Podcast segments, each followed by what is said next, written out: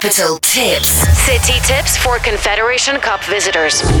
The preparation for the upcoming Football Confederations Cup has also involved the staff of the Moscow Metro. This summer, all the stations of the Moscow Metro Circle Line will be equipped with special pay offices for foreign tourists marked by bright, eye-catching stickers. Also, 10 metro stations will be offering new informational kiosks marked Live Communication. Currently, the Moscow Metro and the Moscow Central Ring have 18 of these stands, where you can learn about the capital, sightseeing and ticket costs. Souvenir shops can also be found next to the informational kiosks, where tours will be offered a variety of items such as pens, phone cases, thermoses and keychains with the emblems of the Confederations Cup.